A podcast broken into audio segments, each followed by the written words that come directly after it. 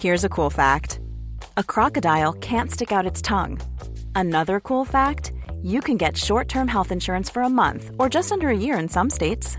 United Healthcare short term insurance plans are designed for people who are between jobs, coming off their parents' plan, or turning a side hustle into a full time gig. Underwritten by Golden Rule Insurance Company, they offer flexible, budget friendly coverage with access to a nationwide network of doctors and hospitals. Get more cool facts about United Healthcare short term plans at uh1.com. Bonjour, dans cet épisode, je vais vous donner les 5 clés fondamentales pour être bienveillant au travail.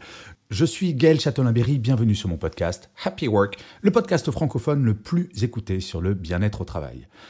La bienveillance, on en parle beaucoup et c'est vrai que c'est un petit peu un fourre-tout. Quand j'ai créé le concept de management bienveillant il y a bientôt 8 ans maintenant, tout le monde se moquait un petit peu de moi. C'était l'époque où en entreprise il ne fallait pas avoir d'émotions, il fallait être dur. Et la pandémie est passée par là et on s'aperçoit que la bienveillance, eh bien oui, c'est important. Et d'ailleurs, j'avais même écrit un guide sur la bienveillance, enfin une sorte de guide. C'est un livre qui s'appelle Les 10 commandements de la bienveillance en entreprise. C'est un petit livre qui est tout mignon et surtout qui n'est pas cher.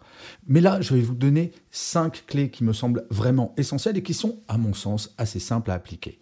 La première clé, c'est ce que j'appelle la communication empathique. Je ne sais pas si vous avez remarqué, mais dans le service dans lequel vous travaillez, vous avez des contraintes. Et les autres services ont d'autres contraintes qui parfois peuvent être antagonistes. Je donne un exemple. Entre le service commercial et le service logistique. Le commercial, lui, signe son bon de commande et veut que ça soit livré demain. il va peut-être promettre au client que ça sera livré demain, sans même se soucier des contraintes du service logistique. Le service logistique va faire son possible, mais il a des contraintes. La communication empathique, c'est véritablement de savoir se mettre à la place de l'autre, de comprendre ses contraintes et de trouver des compromis, histoire qu'il n'y ait pas de conflit. Car non, il n'y a pas un service qui est plus important que l'autre. Une entreprise, c'est une chaîne. Et la communication empathique va permettre à cette chaîne d'être extrêmement solide. La deuxième clé, c'est la reconnaissance. Si l'on reprend l'exemple du commercial et de la logistique, même si le délai de livraison n'est pas celui dont rêvait le commercial, il va falloir être reconnaissant des efforts faits par le service logistique car il fait de son mieux. Et c'est cela avec ses collègues. Il faut être reconnaissant du travail fait par son collègue, même si il ne se surpasse pas tous les jours, parce que ce n'est ni Superman ni Wonder Woman, pas plus que vous d'ailleurs. Donner des feedbacks constructifs, positifs au détour d'une machine à café à son collègue, c'est toujours plaisant. Et vous allez voir que si vous le faites, petit à petit, vous allez avoir ces feedbacks positifs pour vous également. La troisième clé, c'est l'écoute. Il faut savoir écouter ses collègues et ne pas couper la parole, par exemple, ne pas se dire non mais je sais comment ça marche la logistique, j'ai pas de problème, je sais très bien qu'il y a des contraintes, mais oh peu importe. Non, il faut prendre le temps de l'écoute car les personnes ont besoin d'exprimer leurs problématiques, leurs attentes également vis-à-vis de vous. Savoir écouter et dire à la personne que vous êtes disposé à écouter, c'est extrêmement important dans un comportement bienveillant. Et surtout, chose assez fondamentale, pour pouvoir être empathique, comme je l'expliquais dans le premier point, il faut bien entendu être à l'écoute et prendre le temps de cette écoute. La quatrième clé, c'est de ne pas fuir les conflits. On le sait bien, dans la vie en société, il peut y avoir des conflits petits grands. Les glisser sous le tapis, c'est le meilleur moyen pour que ces petits conflits deviennent absolument gigantesques. Être bienveillant, c'est savoir les gérer sans pour autant en faire une catastrophe. Affronter les conflits et dire, si jamais nous reprenons l'exemple du commercial et de la logistique, aller voir la personne de la logistique qui peut-être s'énerve et lui dire écoute, je comprends que tu sois énervé parce que je me suis trompé sur un délai qui va te pousser, mais je vais essayer et nous allons essayer de trouver une solution.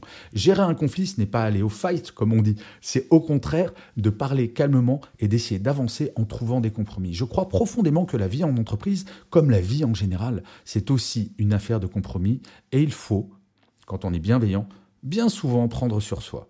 Et la cinquième et dernière clé, c'est la solidarité. Oui, dans une entreprise, nous sommes toutes et tous dans le même bateau. Quand votre collègue de travail a un problème, il ne s'agit pas de se dire Oh chouette, heureusement, ça m'est pas tombé dessus. Non, il faut être solidaire et éventuellement aider la personne si vous avez du temps ou les compétences pour le faire. Être solidaire, c'est vraiment prendre conscience que l'entreprise est un tout et que vous êtes un élément de ce tout qui peut justement aider le voisin ou aider votre manager ou aider votre collaborateur ou collaboratrice si vous êtes manager. Il ne s'agit en aucun cas d'être totalement individualiste et de se dire je ne pense qu'à moi. Être bienveillant en entreprise, je crois que c'est véritablement avoir cette vision de la communauté et de l'intérêt global que nous avons à ce que cela se passe bien. Franchement, imaginez une entreprise où chaque salarié applique ces 5 points. Je sais qu'il y en aurait bien d'autres à évoquer. comme la politesse, comme euh, le fait d'être ponctuel, etc., etc. Mais déjà, ces cinq points me semblent être assez fondamentaux et ça serait assez génial que dans les entreprises, tout le monde ait ça en tête en permanence, car on ne va pas se mentir, la nature humaine est loin d'être parfaite, mais c'est bien de se rappeler de temps en temps qu'on peut s'en approcher un petit peu et faire en sorte que la vie en communauté soit extrêmement agréable, non? Je vous remercie mille fois d'avoir écouté cet épisode de Happy Work ou de l'avoir regardé si vous êtes sur YouTube. N'hésitez surtout pas à vous abonner sur votre plateforme préférée, cela va vous prendre deux secondes et c'est extrêmement important pour que Happy Work dure encore longtemps et en plus de vous à moi, cela me fait super plaisir. Je vous dis rendez-vous à demain et d'ici là, plus que jamais, prenez soin de vous. Salut les amis